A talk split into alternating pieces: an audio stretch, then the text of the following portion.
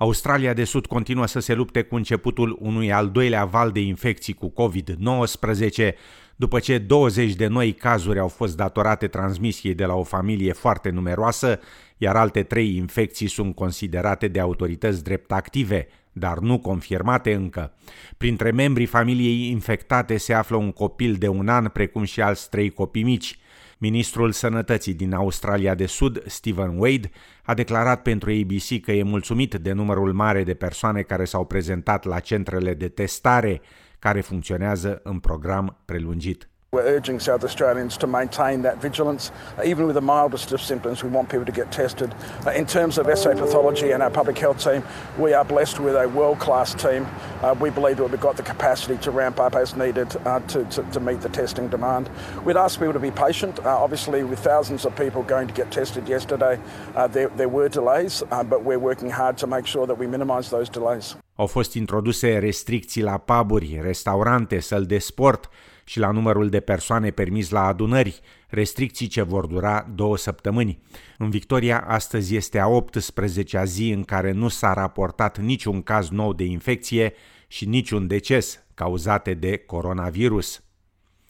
Robert O'Brien, consilierul pentru securitate națională al președintelui Statelor Unite, Donald Trump, afirmă că va asigura o tranziție profesională către echipa condusă de democratul Joe Biden dacă acesta va fi considerat câștigătorul alegerilor prezidențiale din 2020.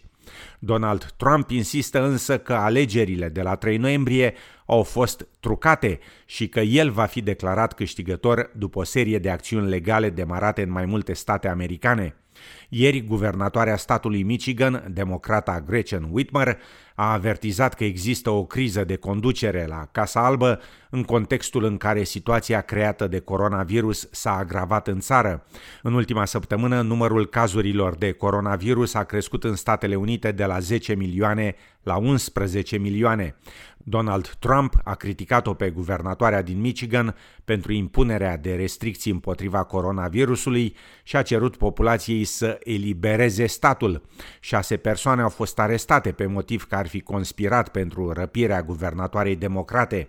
Michigan este unul dintre statele unde votul pentru Joe Biden a contat greu în balanța victoriei în alegeri. În România, oficialii afirmă că în incendiul izbucnit sâmbătă la secția de terapie intensivă a Spitalului Județean Piatra Neamț au murit 10 persoane, iar alte 7 persoane au fost grav rănite, printre care și medicul de gardă, care a suferit arsuri grave pe circa 40% din suprafața corpului. Ministrul Sănătății, Nelu Tătaru, a declarat că incendiul a fost cel mai probabil declanșat de un scurt circuit și că s-a răspândit rapid prin secția destinată pacienților cu COVID-19. Premierul Ludovic Orban afirmă că dacă managerul spitalului va fi dovedit responsabil, va trebui să răspundă în fața legii. Ancheta va stabili responsabilitățile.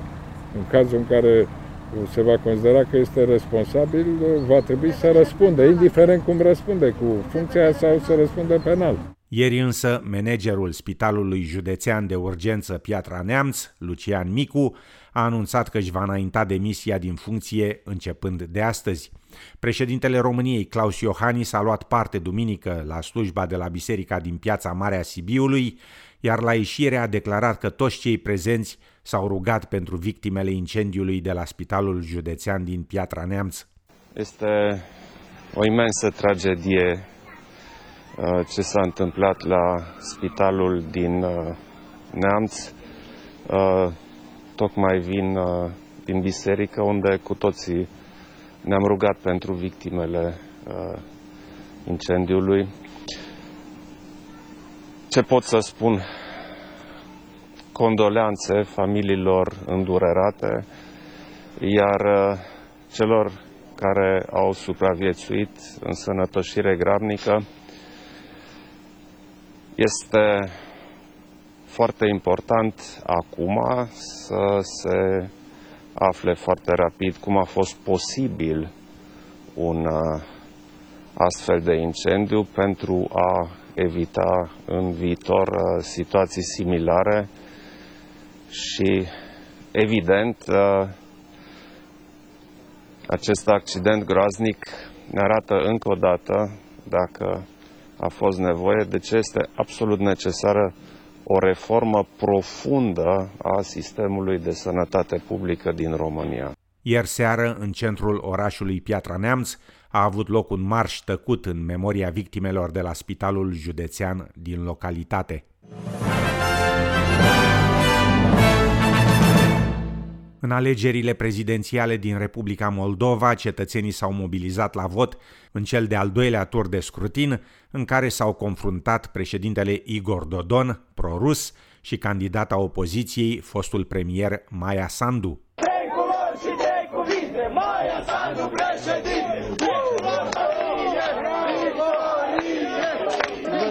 Succes! Mulțumesc frumos! Eu credeam că voi v-ați dus la culcare deja, mei copii, nu sunteți la culcare! Voi sunteți ingerul nostru! În diaspora s-a atins un record de participare la vot, iar după rezultatele preliminare, Maia Sandu părea în frunte, afirma pentru TVR corespondentul Mihai Rădulescu. Nevoia de a scăpa de corupție și sărăcie a învins, se pare, teama de pandemie. Prezența la vot de 53% până acum este remarcabilă pe timp de criză sanitară. Iar în diaspora s-au bătut toate recordurile, au fost cozi uriașe și dacă în primul tur au venit 150.000 de oameni, acum au votat încă 100.000. Este electoratul favorabil în mod covârșitor Maiei Sandu, care probabil s-a motivat acum și mai mult după ce Igor Dodon l-a jignit, spunând că trăiește într-o realitate paralelă.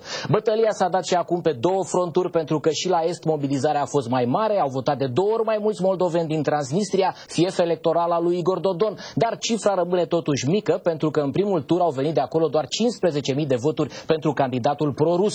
Și acum a ieșit scandal, asociațiile de veterani moldoveni au încercat să oprească autobuzele cu transnistreni, formă de transport interzisă de lege. Au fost puse cuie pe șosele, a intervenit poliția care a folosit electroșocuri. Au apărut imagini cu oameni plătiți să voteze candidatul pro-rus, dar și socialiștii lui Dodon au acuzat că în diaspora occidentală s-ar fi plătit voturi. Maia Sandu păstrează astfel prima șansă să câștige președinția. După procesarea voturilor, Maia Sandu, lider al formațiunii pro-europene, Partidul Acțiune și Solidaritate, face istorie dincolo de Prut, obținând victoria cu peste 57% din voturi și devenind astfel prima femeie aleasă în funcția de președinte al Republicii Moldova. Amănunte în reportajul colegilor de la TVR. Da, am un buchet de flori pentru nou președinte Republicii Moldova. Maia Sandu a reușit să câștige alegerile din Republica Moldova la capătul unei campanii electorale pe care nu odată a catalogat-o ca fiind murdară. Candidatul Partidului Acțiune și Solidaritate a câștigat alegerile prezidențiale cu 57,75% din voturile valabile exprimate, în timp ce actualul președinte Igor Dodon a obținut doar 42,25%. Rezultatele vin după o mobilizare impresionantă în diaspora, unde Sandu Sandu a obținut 90% din voturi. Mandatul de președinte pentru mine nu este un premiu sau un privilegiu. Este o mare responsabilitate.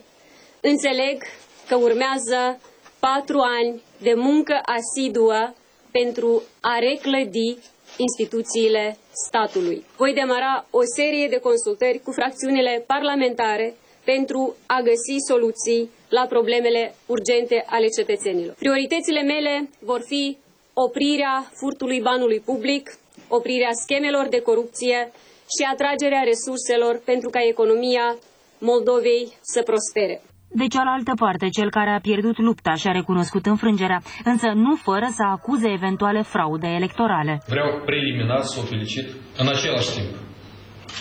Vreau să menționez că statul nostru electoral a fixat mai multe încălcări fără precedent. Președintele ales al Republicii Moldova a fost felicitat atât de premier cât și de președintele Claus Iohannis. Cetățenii Republicii Moldova au ales continuarea drumului european și democratic, un drum al progresului. România va rămâne alături de Republica Moldova în eforturile reale de modernizare, democratizare și apropiere de Uniunea Europeană. Maia Sandu are 48 de ani, nu este căsătorită, are studii economice și vorbește engleză, rusă și spaniolă. Sandu are mai multe diplome în științe economice și administrare publică, dintre care una obținută la Harvard. Între 2010 și 2012 a fost consiliera unuia dintre directorii executivi ai Băncii Mondiale, însă a hotărât să lase în urmă Washingtonul, unde câștiga 10.000 de dolari pe lună, și să revină la Chișinău, unde a fost de trei ori ministru al educației. Primul ministru australian Scott Morrison va fi primul lider străin care se va întâlni astăzi cu Yoshihide Suga în Japonia, de când acesta a preluat funcția de prim-ministru de la Shinzo Abe în luna septembrie. Pe agenda de lucru va fi un acord istoric de natură militară, precum și unul privind energia. Cei doi lideri se așteaptă să semneze un acord care va ușura folosirea reciprocă a bazelor militare australiene și japoneze, ceea ce va permite desfășurarea mai multor exerciții militare comune, inclusiv în Marea Chinei de Sud. Trezorierul din New South Wales, Dominic Perrotet, va prezenta astăzi ceea ce numește cel mai important buget de stat dintr-o generație, concentrându-se pe locuri de muncă și economie.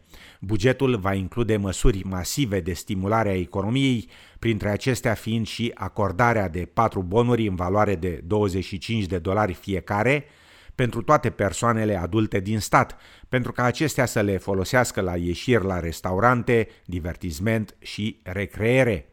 Bonurile, care vor fi disponibile la începutul anului viitor, sunt concepute pentru a reintroduce cel puțin 500 de milioane de dolari în economia greu încercată a statului și trebuie folosite separat și nu combinate într-o singură tranzacție, astfel încât o persoană să cheltuie ceva mai mult.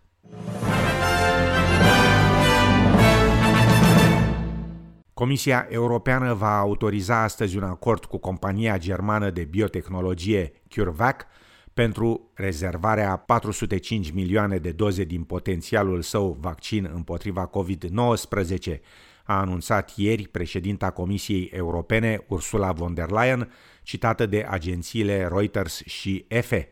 Acordul vine după altele similare încheiate cu companiile AstraZeneca, Johnson Johnson, Sanofi și Pfizer.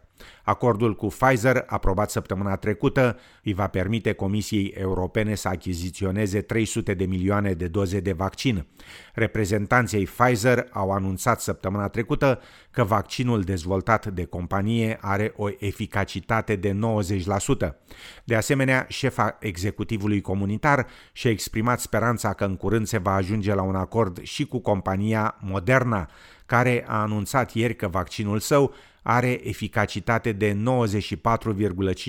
94,5%, conform datelor obținute la testele clinice din faza a treia. If the vaccine has proven safe and effective against COVID 19, every member state will receive the vaccine at the same time on a pro rata basis and under the same conditions. We have already concluded exploratory talks with Moderna. We hope to finalize the contract soon. Și în fine, Ungaria și Polonia au blocat ieri prin veto o decizie esențială privind adoptarea bugetului multianual al Uniunii Europene, nefiind de acord cu condiționarea accesării fondurilor europene de respectarea statului de drept, au declarat diplomații europeni pentru agenția DPA, citată de Agerpres. Criteriul statului de drept este doar un pretext, un cuvânt frumos care sună bine, dar este vorba de fapt despre o aservire instituțională politică de o limitare radicală a suveranității, a declarat ministrul polonez al justiției Zbigniew Ziobro. Comisia Europeană a cerut ieri o rezolvare rapidă a blocajului creat de refuzul celor două țări. La București, mâine înnorat și 11 grade Celsius. În Melbourne, miercuri, senin și 28 de grade, iar joi și vineri, parțial înnorat și 34, respectiv 19 grade Celsius. În Sydney, miercuri, parțial înnorat și 23 de grade, iar joi și vineri, senin și 25-27 de grade Celsius. La cursul valutar de astăzi, un dolar australian valorează 3 lei. Thank you.